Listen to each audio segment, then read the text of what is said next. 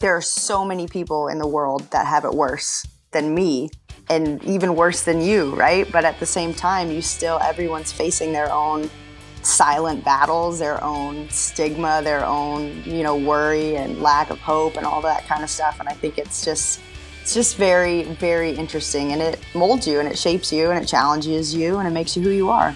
This is Emily Allard. I am a pro softball player and you're listening to the Heads and Tails podcast. Welcome back to the Heads and Tails podcast. I'm your host, Kevin Som, and each week I bring you an inspiring athlete story of perseverance or expert knowledge in the field of sports health and safety. Just like flipping a coin, you can't control what happens to you in sports or in life, but you can always control how you respond. This is my response after suffering a traumatic brain injury in a high school football game, and I hope it leaves you feeling both inspired and informed. Welcome back to the Heads and Tails podcast. Today I'm excited to bring you Emily Allard, who's a pro softball player, the first pro softball player we've had on the podcast. Uh, and she's currently dealing with the effects of post concussion syndrome while trying to earn a spot on uh, Canada's Olympic softball team. Um, so, Emily, really excited to have you on the podcast. Can you start off by telling us a little bit about your concussion history and kind of what got you to where you are today? Yeah, I appreciate you having me. I've heard quite a few episodes and really appreciate what you're doing for the athletes in the concussion world. So thank you for that, first of all. Um, no I well, my first concussion actually was as a junior in high school. I was a pitcher back then, and I was fortunate enough to take one off the dome uh, right in my forehead from probably 35 feet away.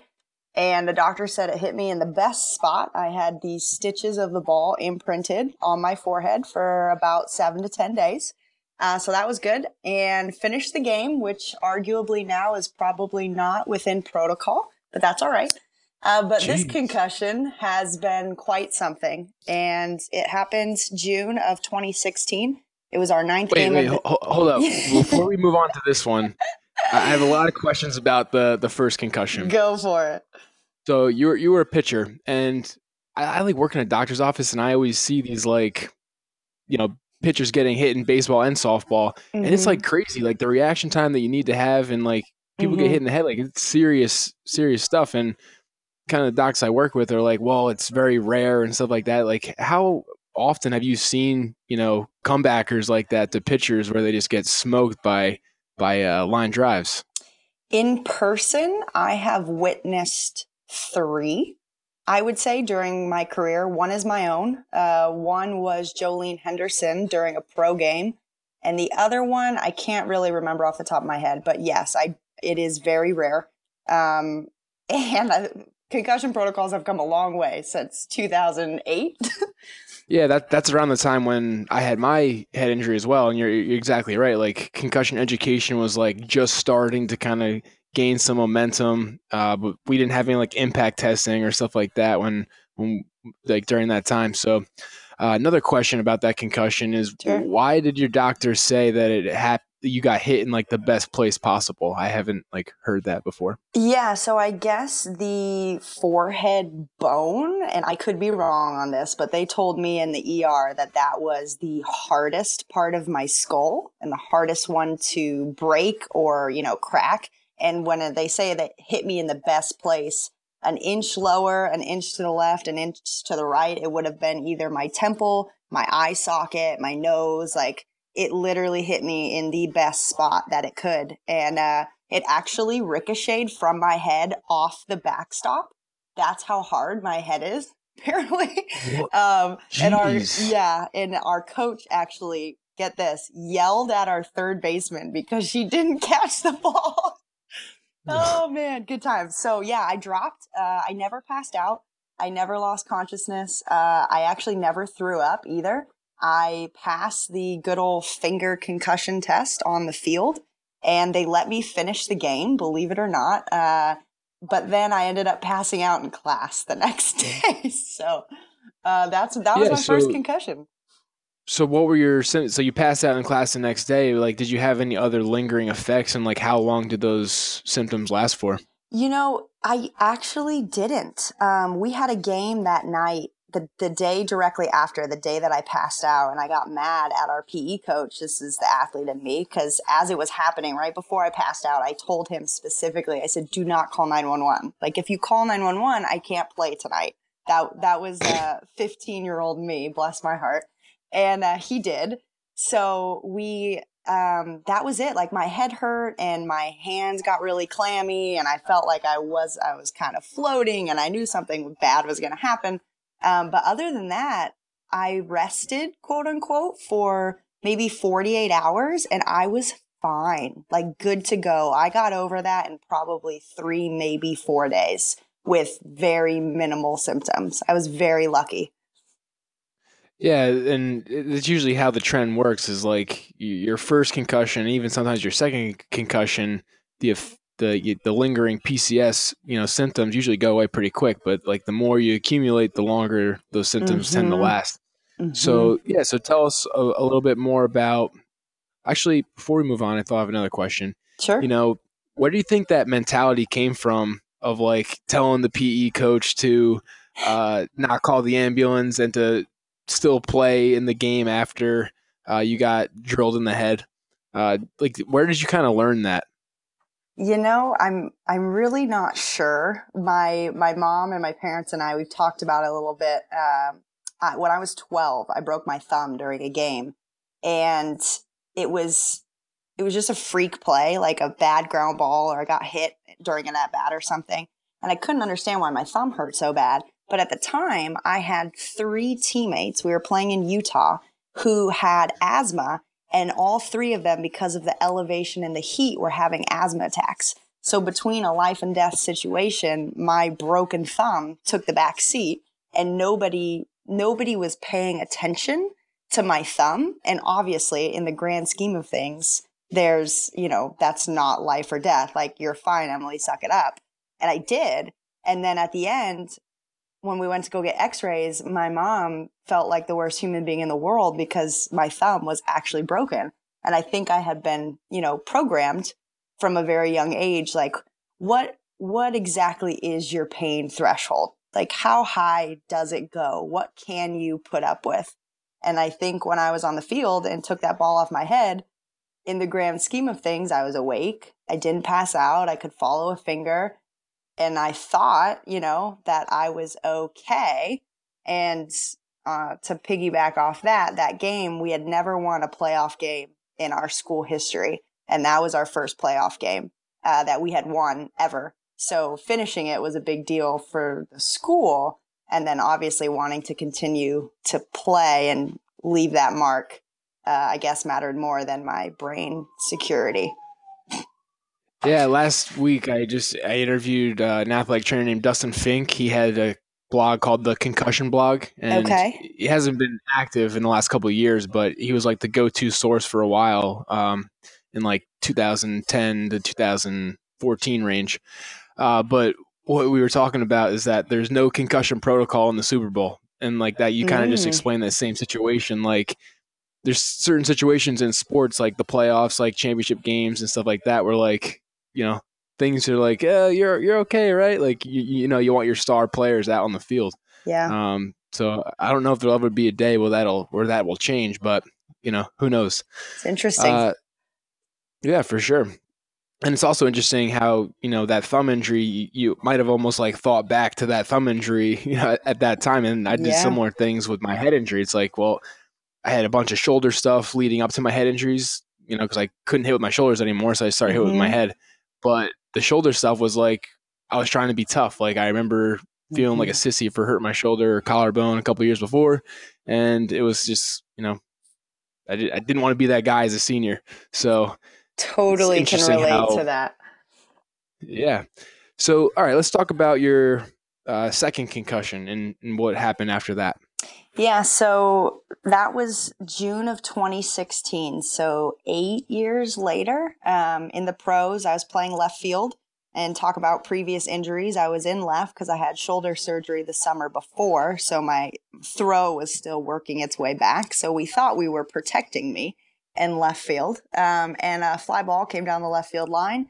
It was probably a good 20 yards maybe from my starting position to the fence and the fence was about three feet high at the time and ran full speed. Didn't really, I knew it was there, but didn't really care. Uh, went to reach for the ball, slammed into it at a very high rate of speed, uh, clipped me mid thigh, right above my knees, and just toppled. Uh, whiplash, sudden impact, etc. And the docs at the ER a few nights later said it was basically the equivalent of a car crash with no seatbelt, and you know just all that force into that impact. And my height didn't help me, just having all of that leverage to go. And obviously, it wasn't my first concussion, so that didn't help me either. And hindsight's always 2020. The ball wasn't even catchable. It was probably a solid 10 feet from my reach. So ask me how many times I'd like to have that play back. yeah. Uh, so I'm just trying to picture this. So th- this was like the fence along the foul line? Or? Correct. Correct. Okay. Not like a home run no. fence. No. Okay. Uh, you're lucky you didn't hurt your like your knees too, like with that low low of a fence. I feel like. Yeah, well, given my injury history, I've had six surgeries: one on my hip, three on my groins, one on my shoulder. Like the list goes on. So when I hit the fence, I stood up and I was like, "Oh, like I'm all right." Like going through each of my body parts, trying to figure out which one I probably hurt. And as I started walking back to my position, is when I saw all these flashes of lights in my eyes, like kind of like a sparkler firework. And I was like, that's not normal. And that's the first time that I've ever voluntarily pulled myself out of a game. At least you had the self awareness to realize that something might have been ser- seriously wrong. For but sure. Who's supposed to be telling you how close you are to the fence? Is that like third baseman or center fielder? Like who, who wasn't talking that should have been talking? Uh, maybe our whole team at the time, and that was uh, that was actually the third ball. The batter hit three identical balls down the left field line, like high pop flies that had you know so much room to run. And maybe they just thought, well, I thought that I was going to catch the third one. I was like, that's enough. I need I need to catch this one and uh, maybe they didn't think I was actually going to go for it. I'm not sure, but no one spoke a word. yeah, I mean, we always try to talk about like prevention too on this podcast, and mm-hmm. I think mm-hmm. communication in that kind of situation possibly could have prevented something. So it's just something worth bringing up. For sure. Uh, all right, so you had the the you were seeing stars, you took yourself out, and then take us through kind of, I guess, what's happened since then.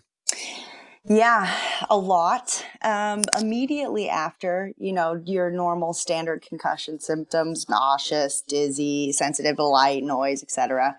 So I slept for about 16 hours that night. And when I woke up, I still hadn't seen a doctor. Uh, no one had come to, you'd think at the professional level, we would have access to that. So I stayed out that game. I stayed in the locker room with the lights off, and I'd come out every, I don't know, three or four innings, just checking in, go right back. And then we had a bus trip home that night. So slept the whole bus ride. I think it was six hours. And then when we got back at about 3 a.m., my roommate took me to the ER just to kind of check everything out. So that was immediately after. That following day, I saw our team doc and she put me on um, your standard dark hole regimen. So no phone, no computer, no TV, no lights, etc. They didn't let me to go to any games or any practices. I wasn't allowed to leave the apartment. I wasn't allowed to be in a group setting. And that lasted for probably about 12 days. And five or six of those days, our team was on the road. So I was literally alone in a six apartment complex for five days in complete solitude. I think the do- I think doctors are kind of like straying away from that kind of protocol mm-hmm. just because of like the intense isolation that it puts on the athlete. Like, I mean, I, I, feel bad for you just with you explaining what you had to go through during that time. Uh, so, can you compare like how your concussion was treated back in 2008 versus how it was treated back in 2016 you know and you, you, one you were at the high school level the other one you were at the professional level. I'm just curious in terms of like treatment and awareness and education and how people kind of viewed you your teammates and stuff like that. Um, i'm just curious if there was a difference. That's a good question. I'm not too sure. I think my first concussion at the immediate impact, I had probably six or seven people surrounding me, whether that was my coach, the other coach, my mom was there, the two principals were there, like everyone was there. Um, and when it happened in the pros, I mean, obviously it was just me alone in the outfield and walking myself to the dugout. I do feel like in high school there was more sympathy, maybe, um, just from a like a provider standpoint. I feel like your high school coaches and teachers and things like that have that nurturing. You know, you're young, you're 15, 16. I think when you get to the pros and you're an adult, you know, quote unquote, you can kind of take care of yourself, so to speak. Um, but I mean, my teammates were very supportive in both situations. And in terms of care, I didn't really need too much of it in 2008 just because it was over so quickly. However, I have seen a bajillion doctors, specialists, physical therapists over the last 19, 20 months for concussion number two. Um, and that's been its own story in itself. So I don't know. All right. Uh, so, what are the symptoms that you're still struggling with to this day? So, they've put me into five different categories, which I guess complicates everything. Uh, the number one is vision. That's been my biggest concern. So, my depth perception has been tested to be clinically poor um, for a normal person, let alone a professional athlete. So that's the biggest one. My eyes tracking side to side are significantly slower than a normal human being. And both of those are not good qualities to have for an outfielder. Um, so that's one.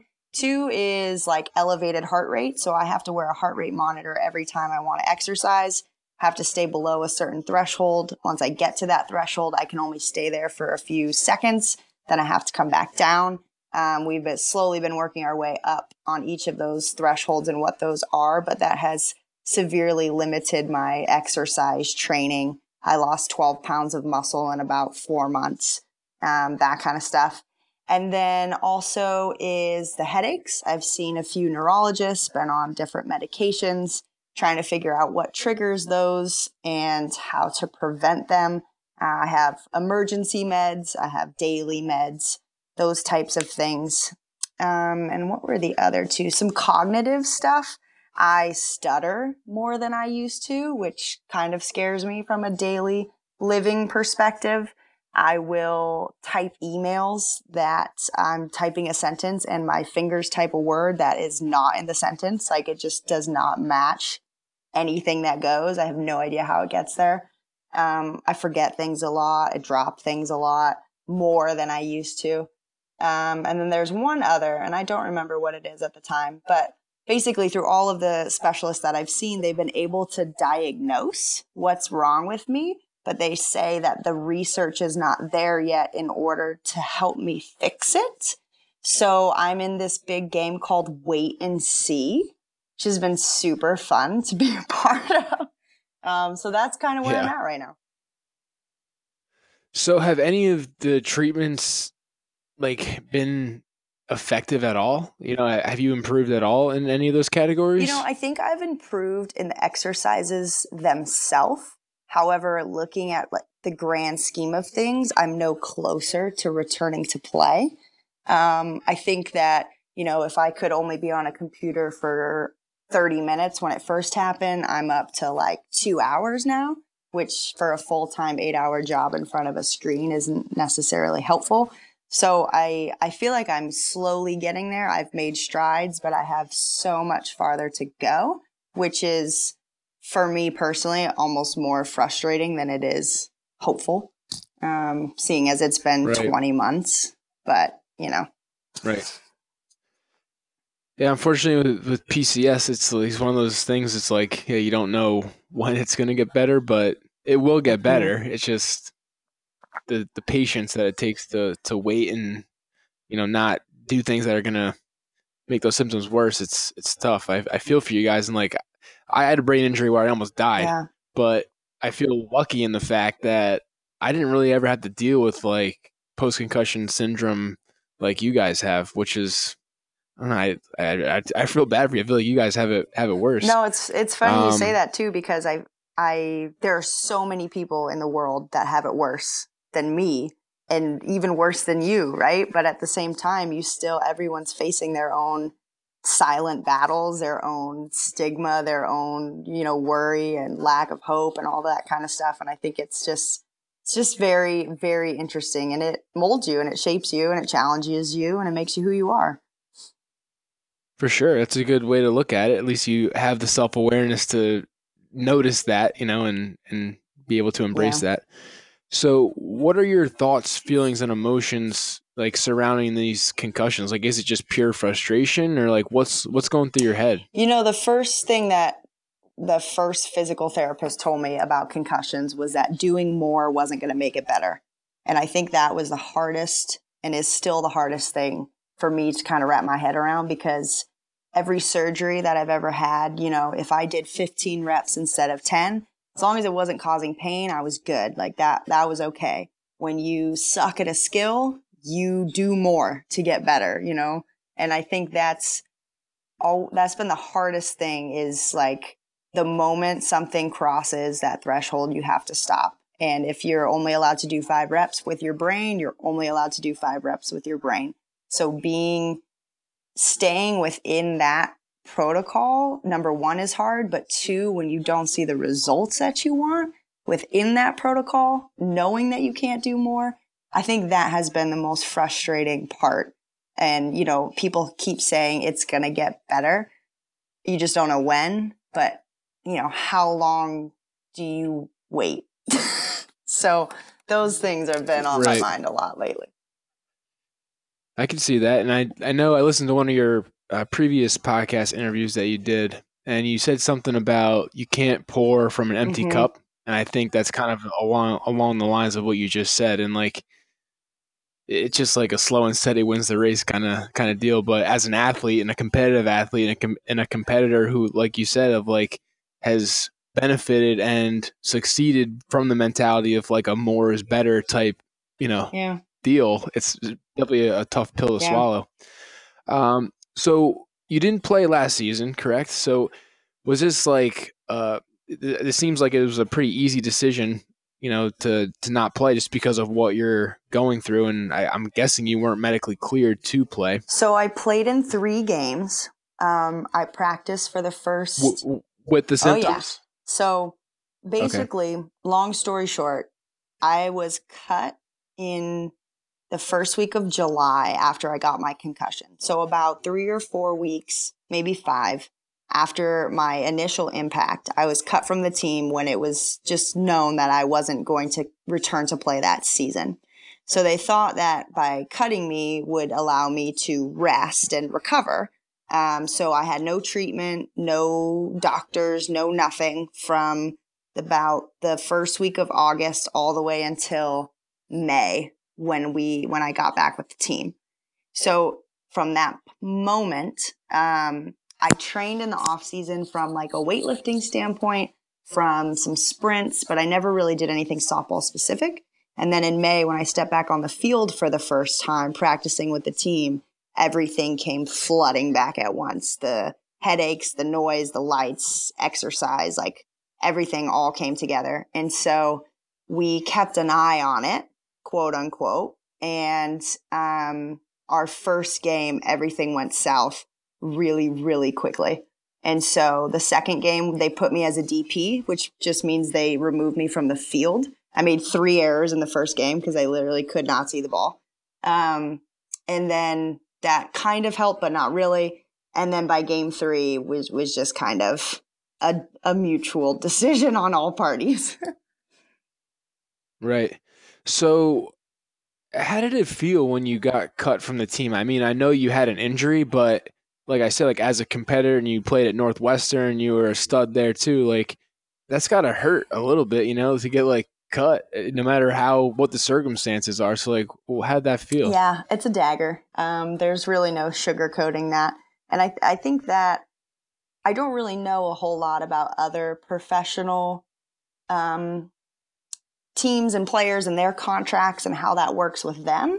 Um, but something tells me that your treatment doesn't stop. I don't think so. That that was kind of interesting to go through from my perspective. But it's just kind of I think at the point when you become injured and you're no longer a physical service to the team, you're kind of a commodity and you're you're done. Once you provide no more help for them on the field, I think you lose any sort of power influence that you thought you had. Um, and that kind of goes out the window. And I don't know if that's just business. Um, it's an interesting way of doing business, in my personal opinion. but uh, yeah, I don't know. Is is there a softball players like player association? There is not. Like a union? Yeah, I'm just saying that because like in football, you're technically not allowed to cut a player that's injured. Yes. Until they're like medically cleared. Like you still have to treat them and you know get them better before. I don't. I'm sure it doesn't always happen mm-hmm. that way. Uh, but technically, they're supposed to take care of you. So. Very good to know. That be that might yeah that might be another thing that we we point out to make the softball environment a little bit safer for for the athletes. Yeah. Um. So have you kind of dealt with some of the feelings of isolation? You know, being away from uh your softball team when you've been a part of a team for how many years? You know, how many how many how long have you played softball for? yeah, it's a big chunk of your life there that you've been a part of a team and played a sport and had that identity. So, you know, how have you how how has that part been uh, affecting you? You know, it's it's a humbling experience to be all alone when you've you know built your entire life around team and friends and um, that kind of stuff. And I think in the beginning, I was it was half isolation and just half missing out on the game and the, my teammates and travel experiences, bonding in the locker room, like just all that kind of stuff, not even playing necessarily. But I think one of the toughest parts was when any game was over and my teammates would come back and want to tell me everything and like discuss their at bats. These are the pitches they saw. This is what happened. And oh, Allard, you missed it. And, you know, just all that kind of stuff. And they were doing their best to keep me engaged and keep me in the loop, but it was really just a knife that just dug deeper and deeper and deeper. And so, you know, they would leave and I would literally just sit there and cry for, I don't know, an hour in my roommate's arms, just like, you know, poor me. But at the same time, it's real. Like, I feel like you have to feel those feelings. And sometimes if you don't, maybe that just means you don't care enough. I, I don't know. But it's hard. It was really hard. And I don't know if I ever really figured it out, to be honest. Yeah, and I mean, I I shed a ton of tears, you know, in the because I mean, once I had my brain injury, that was the last time I ever stepped foot on a football yeah. field, you know, for the rest of my life. So it was kind of decided for me, you know, and I know you've alluded to that in other articles yeah. and podcasts that you've done. Um, Can I ask you that? But how, how do how do you go on knowing that you didn't get to decide the end of your career? Yeah, honestly, that was like one of the hardest parts like of it, I think, because like it wasn't like it was senior night, it wasn't like it was the state championship game, it wasn't like I played, you know, reached my goal of playing college football and like I just finished my career there. It's just like I didn't wake up that morning thinking I was never going to play yeah. again. And it it definitely made that transition harder and I'm going to be honest, like it took me five, six, seven years before I kind of got away from like I'm Kevin the football player. You know, I'm nothing else. I don't have anything else to yeah. offer. You know, and starting this podcast definitely has helped me. You know, in helping other athletes kind of show all the great things that they have going for them that are not even related to their sport at all, yeah. uh, and all the great things that they can do. So it, it's definitely uh, one of the just like PCS, it's it's a time thing before you kind of realize, you know, like I I've you know I have so much more to offer than than just the sport itself, uh, and I could still use the same characteristics and like character traits that made me successful in that sport and put them to use in a different arena. Yeah, um, well said. We're gonna get into that. Some of my some of my my next my my questions okay. down the road for you. We'll we'll. Uh, Sorry, I'm jumping therapy ahead. session no, no, it's it's good. Um, so you alluded to a lot of the other injuries that you've had throughout your mm-hmm. career.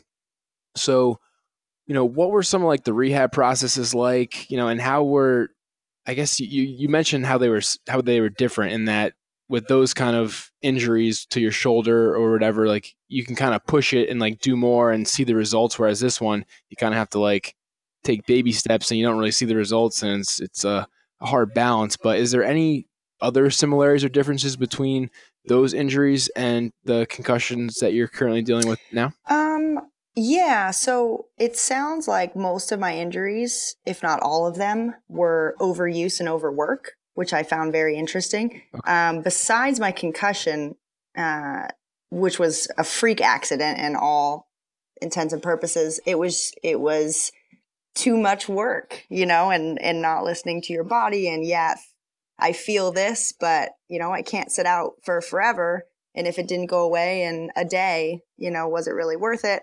That kind of stuff. But I think protocol wise, there was always a time frame in every other protocol. Like my shoulder, six to nine months, awesome.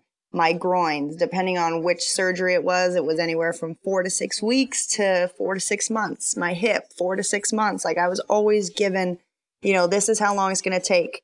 And with your other body parts, it's kind of the same process. Like you recover from surgery, you work on range of motion, then you work on strengthening, then you work on getting back into play, you know, and then you're full go. And with my brain, it's that where, where are the steps? What are the steps? And everyone's brain's different and you can diagnose it, but do we know how to treat it yet? And, you know, 75, 80% of concussions don't show up on imaging. So, how do we learn the brain's synapses and pathways and all that kind of stuff when it's different for everybody and it's you know I, I get it like i get why that research is not there but then again at the same time i don't understand how they can't tell me how to get better and i think that's the athlete in me that's like looking for that answer like if this is my weakness how do i fix it and i think that's where i've struggled the most with this protocol and this injury is I feel so out of control with what's happening. And I've always been in control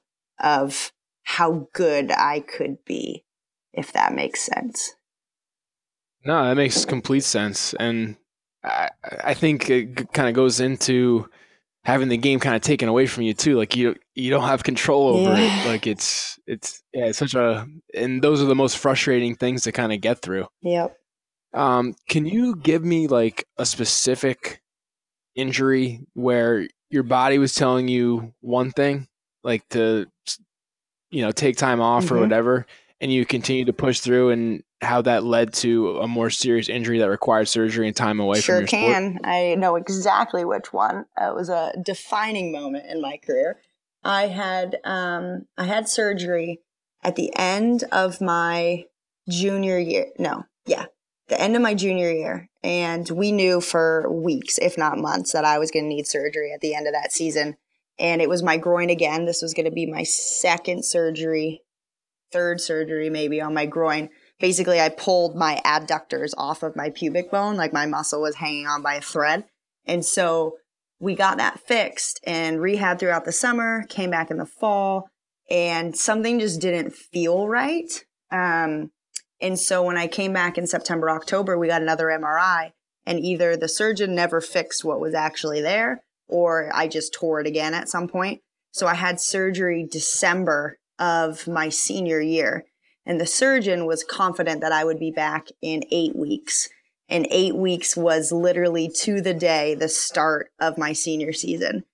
And so we got the surgery, rehabbed, um, followed the protocol. Everything was going well and I was strengthening and beginning to return to play. So basically, controlled environments, ground balls, you know, not moving too much in each direction.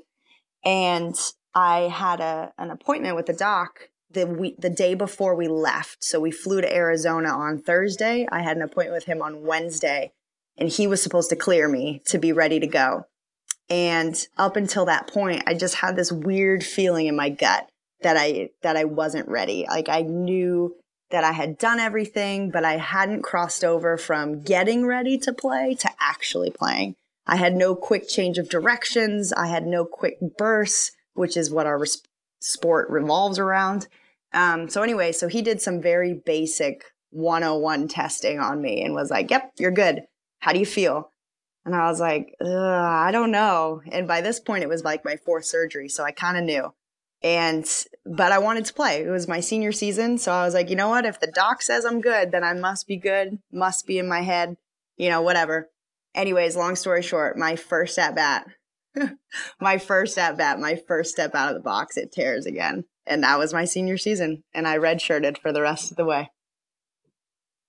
yeah. Yeah, that's, that's rough. But, I think I always say this too, like nobody knows your body like you know your mm-hmm. body. No one can tell you how you feel. No one you know, like just because it's been eight weeks doesn't mean that you're ready. Yep. Like just so I think listening to your gut is like the best thing you could have done. And I say this all the time. Like the day that I almost died playing football, my head was hurting me so bad that I told my friends when we were walking around the track in mm-hmm. gym class that my brain hurts so bad that I'm definitely gonna die tonight. Oh my gosh. And like that's obviously an indication that something is like yeah. wrong. I obviously didn't think I was gonna die, but that's almost what happened. And I you know, that's just my gut, you know, saying that, you know, wow. Freaking Wow. I don't know, say something. But anyway. So did you play any other sports sure growing did. up? I uh I played soccer when I was younger and then um, my parents, it's the only thing my parents ever forced me to do was to choose another sport besides softball, just in case I ever got bored of it, ever got sick of it, didn't want to play it anymore, whatever it was. So I picked up basketball, absolutely loved it. It was my escape from softball.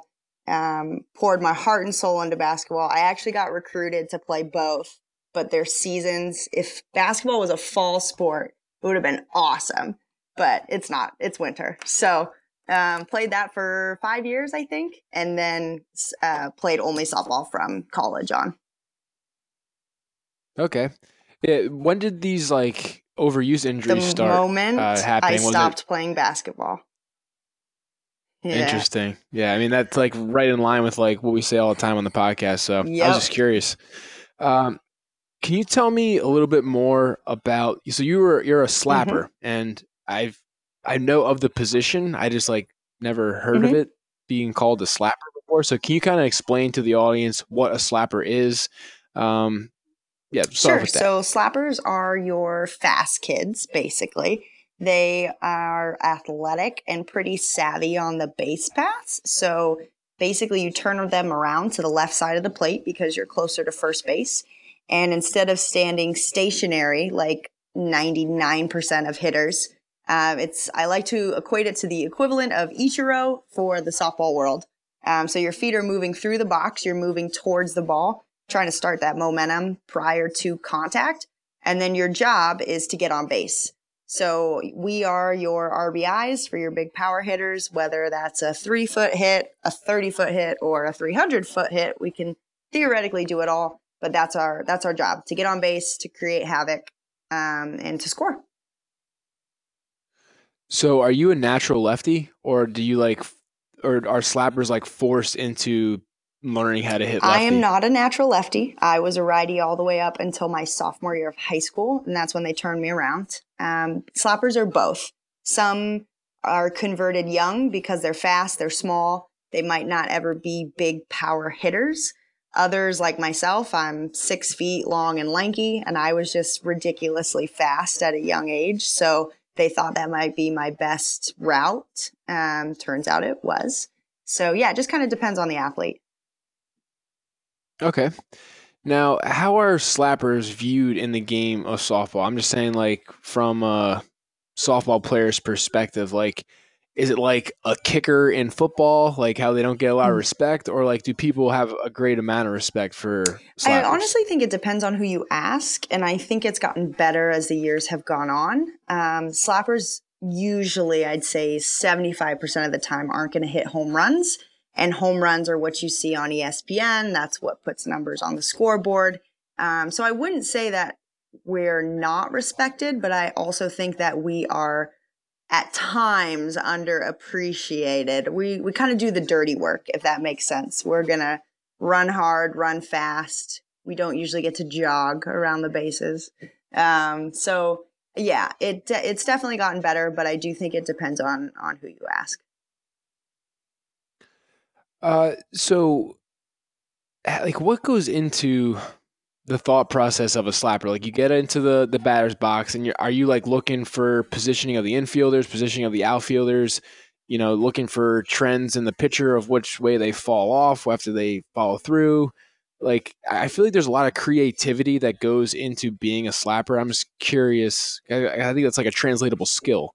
So I'm just curious, like, what your thought process is when you get in the yeah, you're absolutely right. Our job is to read the defense and find the holes. So a big hole for a slapper is either the five six hole, which is between the shortstop and the third baseman. That's the longest throw on the infield.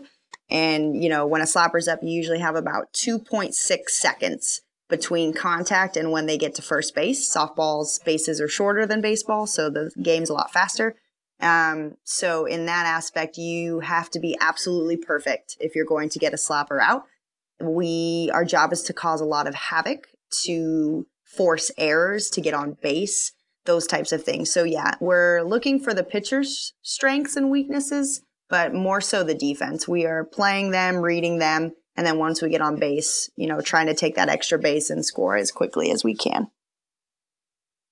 All right, and since the five six hole is like your ideal placement, are you looking for outside pitches, or can you like make it happen with anything? You know, the five six hole is where we're taught as as kids, but we're tr- trying to translate to just hitting the ball on the ground.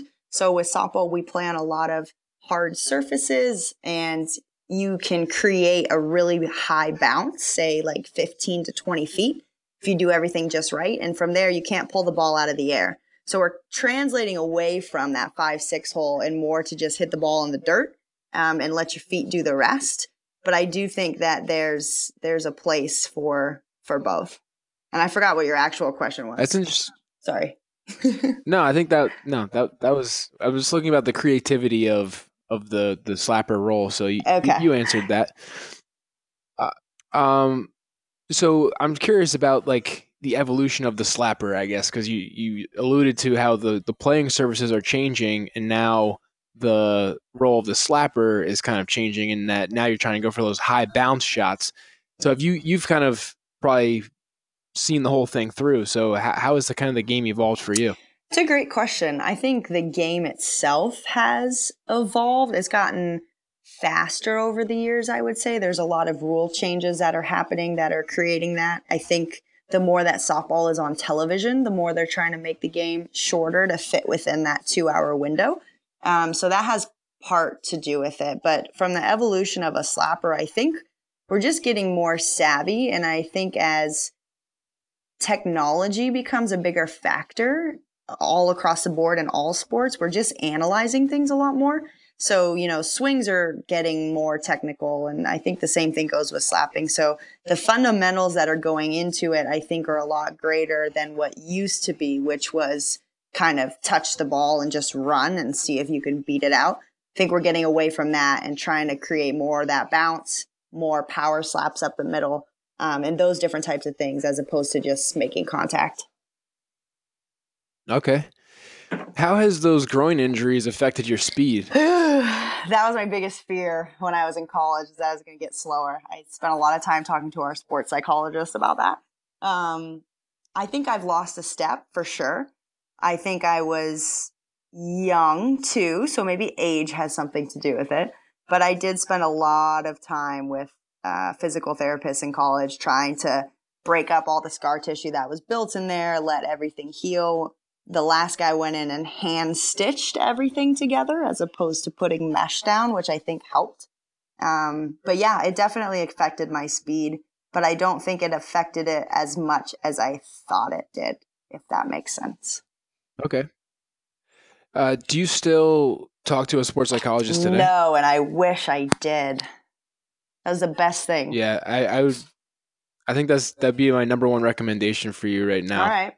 Uh, yeah, I mean, I still to this day see a sports psychologist, and I don't even play sports, but I still deal with a, I have like a knee injury and stuff. Like I still deal with the same like mental battle that. Uh, at I mean, you're always an athlete at heart, so if I were you, I would definitely try to make make an appointment with one. I have I have a few uh, recommendations. Yeah, if you I'll definitely take them. My batting average rose 130 points from my freshman to my sophomore year, and I attribute all of that to seeing a sports psychologist. Really, what did they say? Like, what was like the the, the trigger for it? Um, we did. You know, honestly, a lot of it was visual stuff because I was so limited through my injuries. I probably spent more of my career in the training room than I did on the field, and that's not an exaggeration.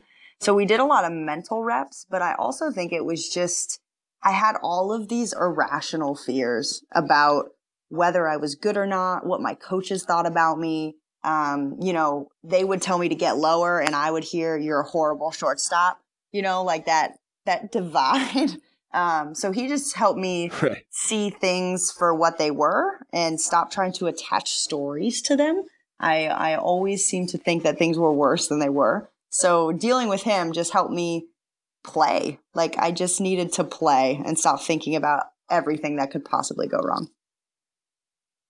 I'm guilty of attaching stories to things as well, so I'm I'm with you alone. on that. Yeah. No, definitely not. Um, so, what are your passions outside of softball? It seems to be like a huge part of your life, and you, uh, to me, just uh, as a person on the outside looking in, you love softball like I love football. So I can see why you're struggling so much being away from the game. So, what passions do you have outside of softball? You know, I've I've really been trying to figure that out this summer. Hit rock bottom this summer and realized that I needed something outside of softball. My job, my full-time job is softball. I play. The company I created with my best friend is also around softball. I give lessons. That's also softball. So I found paddle boarding this summer, which was awesome. Um, that's been on my bucket list for a really long time, and I'm glad I got to do that. I love the water, the ocean, the beach, playing in the waves. Um, I kind of started yoga, but I need to be better at it. And that's the athlete in me already. That's a horrible thing. And other than that, just I need I need more. I need more activities. It's a great question.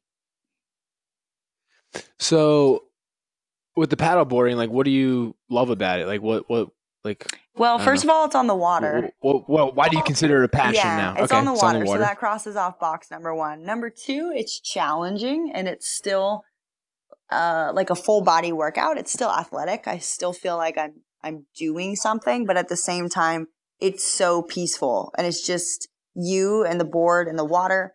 Um, and apparently, there's stand up paddleboarding yoga. So I think that's what I really need to find.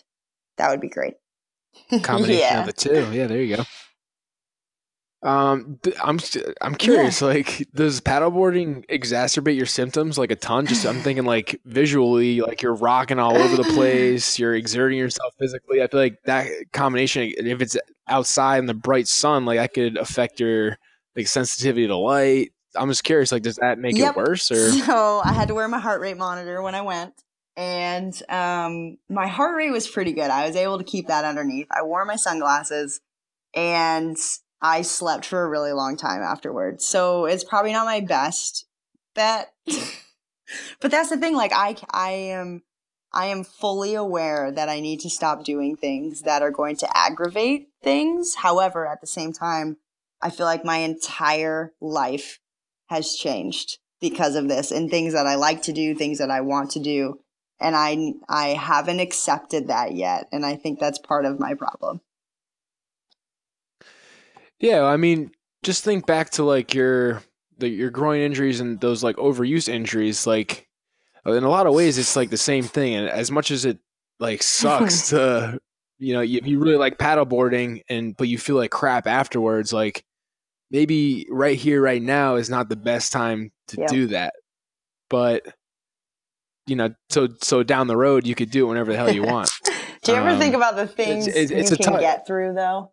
Like, do you ever feel like if you could get through it, you could do it? Y- yes, but what I will say is that that mentality has led to a lot of bad things Okay. in my life, like injury wise. Uh, it almost killed me on the football field.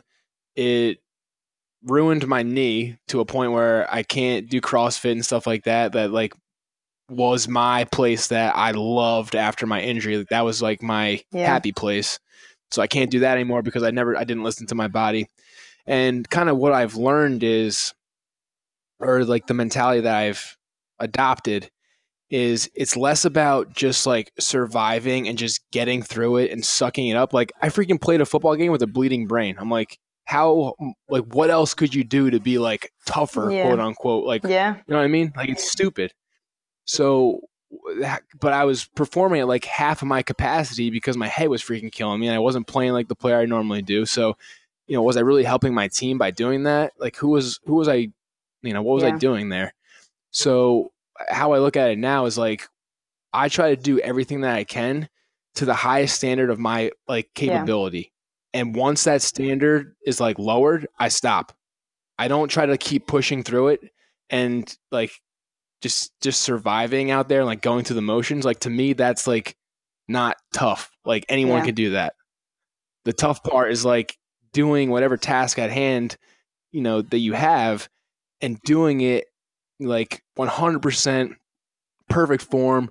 Everything you know like should be in a textbook like the way that you do it yeah. with everything.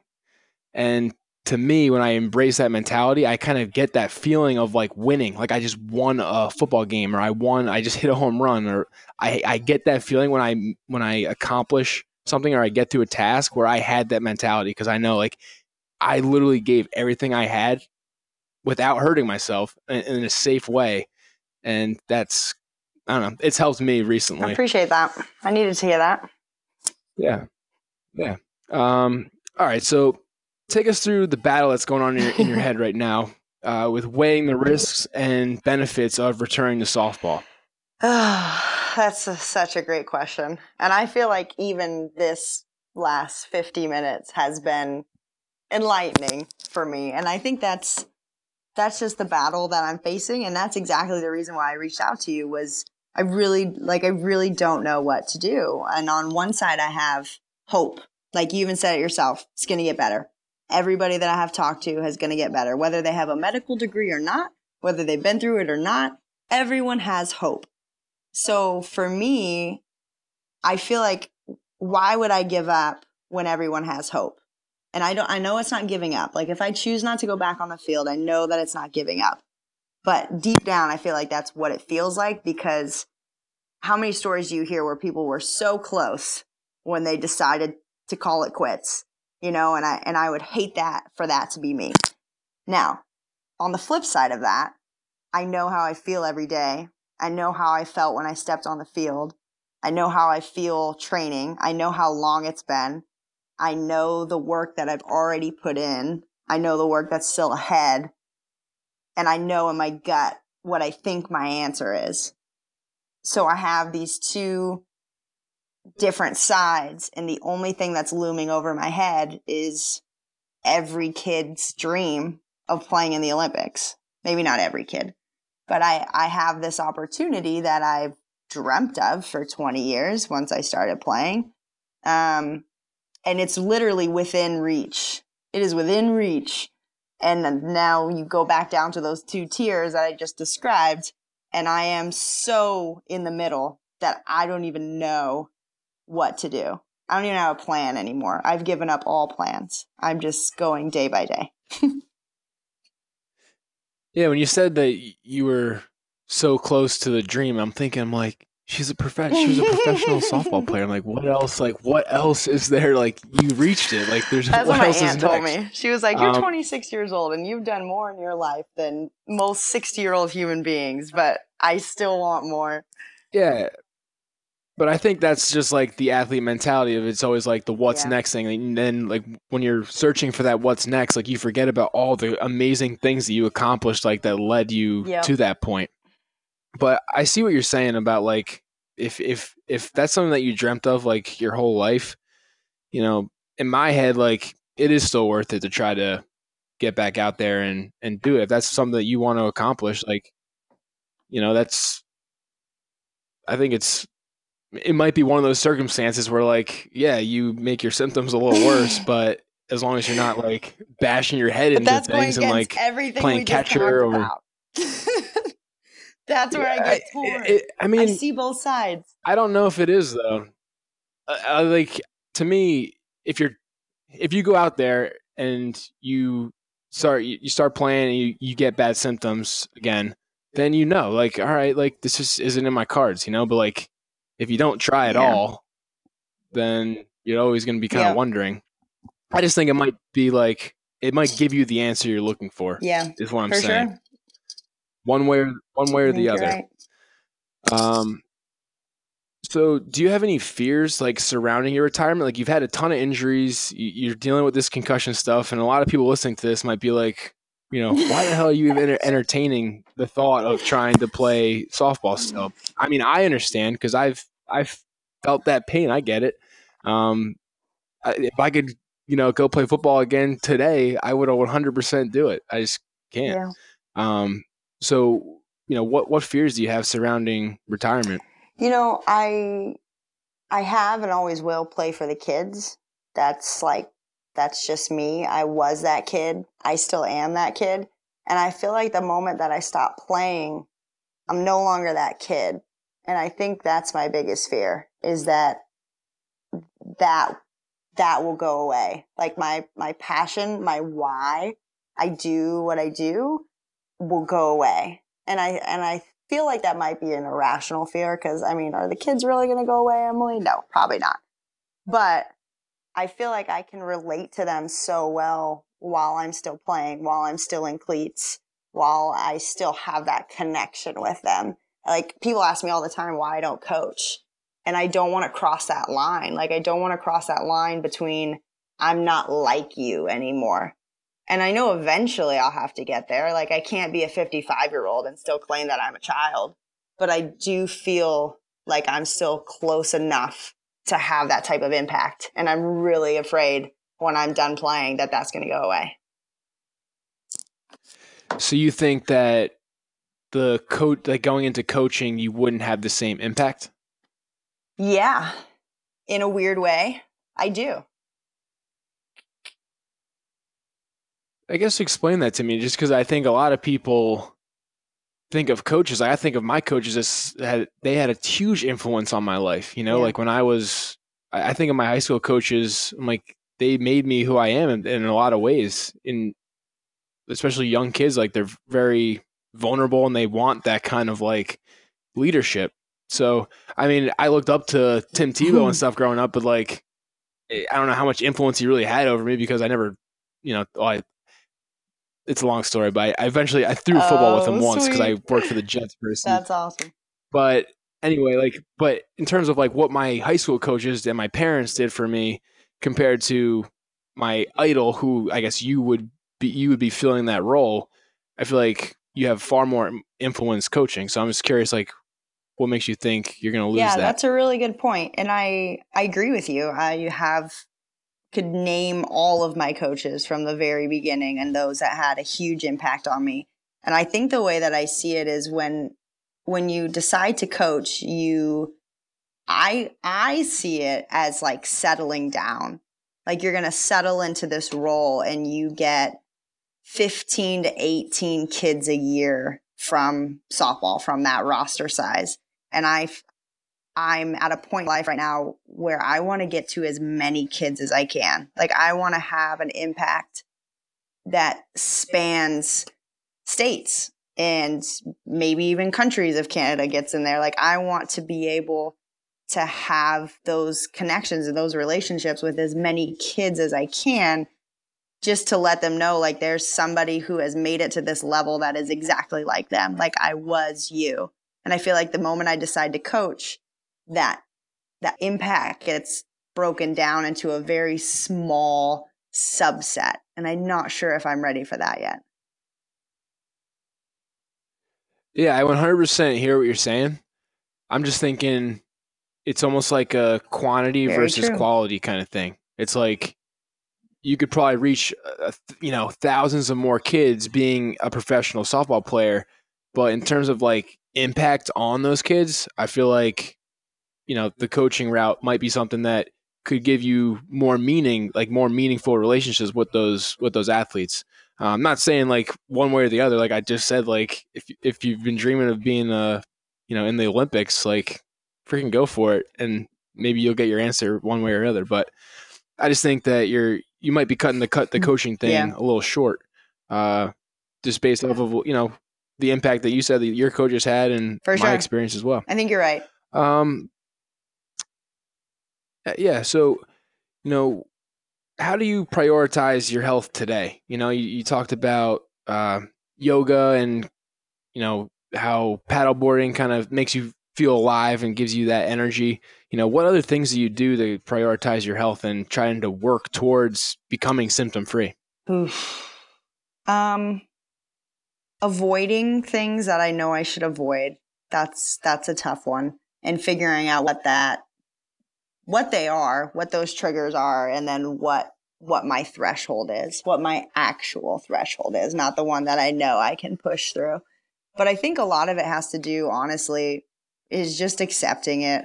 I think I've had a really hard time accepting that this is my new reality uh, whether that be everyone thinks it's going to get better or you know playing again not playing again just just accepting where i am i think that's the biggest part of recovery is you know accepting so that's that's the first part for sure Do you ever compare yourself to like before Every day. pre-concussion, Emily? And you know, just from doing this podcast for 115 episodes to this point, you know, that's one of the huge things that I think a lot of athletes do, and especially like my spinal cord injury uh, athletes. You know, you know, we're both talking here, and we said earlier how like there's always someone who has it worse than you, and you know, with with these athletes, they all of them say like once you start comparing yourself to like your quote unquote able bodied self, like you're never going to be happy. So that might be another thing you can embrace is like, you know, compare yourself to how you felt yesterday or like the week before. And like you might see like, wow, like I actually, f- you might be more focused on like that difference. And, you know, like I actually do feel a lot better than I did a week ago. You know, I don't feel 100%, but I feel better than I did a week ago. And I don't know, maybe just that positivity might help, you know, yeah further things awesome. along. You never know. Um, okay. So as we wrap up the interview here, you know, throughout your softball career, I'm sure you've had a ton of teammates. You know, were there any teammates in particular that you noticed you're like, wow, this person like never gets hurt. They're always healthy. They're always out there 100%. And like after saying like screw these guys, uh, do you say like what are, what are they doing different than I'm doing that I'm always in the training room and they're out on there on the field? Wow.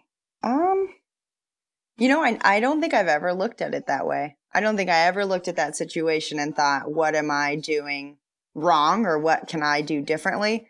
I think it was always more jealousy, but not because they were pain free or injury free, but it was because they got to work every day to hone their craft where I had to work every day just to be able to get on the field, like to get to practice. But I don't think I ever looked at it like, what could I do differently? I don't know.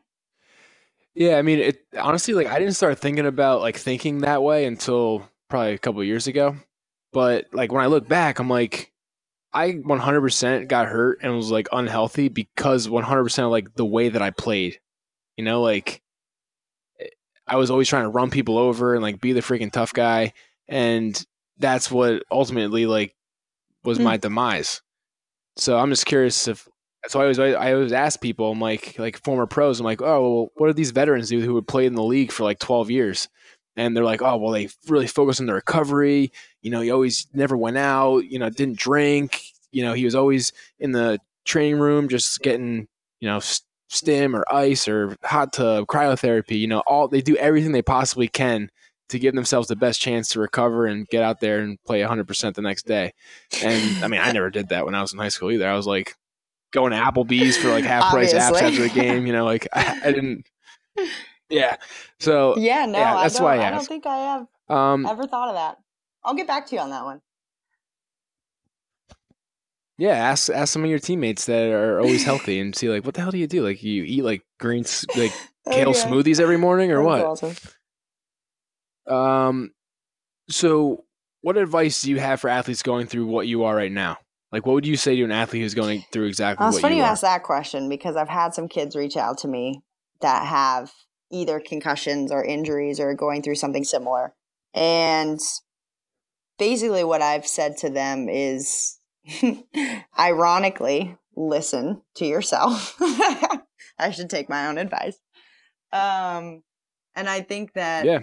you know, like you said, you know your body the best. And I think one of the biggest things with concussions is, you know, people can't really see it. And you can go about your day and look and feel like you're your best self when deep down you know that that's not true. And, you know, trying to be okay with that, first of all. But second is, like you said, not living up to that expectation of who you were and trying to get your friends to understand that. So I think it's it's just owning your new reality and being confident with that and then not being afraid to speak up when you know you've gotten to that point where you can't go on anymore. Okay, good advice. Uh, and last question, which I ask all my uh, guests, is what's your definition of toughness, and maybe how has that changed since you've been dealing with the post concussion yeah, syndrome? So I had some time to think about this one. And my definition of toughness is knowing knowing the line and knowing the boundary between hurt and pain and knowing when to push through and when to stop. And I think that's a very fine line. I think that line's different for everybody, but I think toughness comes from knowing when you still have more left in your tank and being tough enough and strong enough to say no when you get to that point. And I think that has changed for me through this concussion because I feel like I have less room in my tank. The uh, the docs told me if I came in as a 65 mile an hour car, when I got to them, I was about 15 miles an hour, and that that was my capacity. And so, learning how to deal with that one, but two, when I get to that 15 mile an hour line, the tough part of me wants to push through, but what's really tough is me being able to say no. And I think that's that's how I would define exactly. it. Yeah, it's a great definition. And Emily, I really appreciate you coming on the podcast and being vulnerable and in the position that you're in. Like, you don't know whether you're going to go back to softball or not. You're not, you know, you're in a u- unique situation uh, from that standpoint.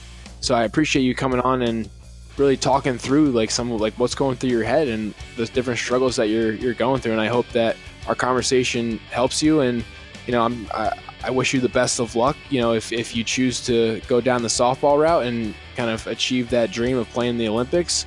Um, but either way, I you know I, I pray that you you know get the answers that you're looking for, and I have no doubt that you know your creativity and your work ethic and just like the person that you are you know you're going to be a success no matter what what you are you know and what industry you're in whether it's softball or whatever that might be so uh, thank you Well, again thanks for, for, for having coming me, on and I appreciate those words. And I appreciate you having me while I'm stuck in the middle. And I know that some of my answers don't make sense, but talking them out has helped more than you know. So I appreciate you.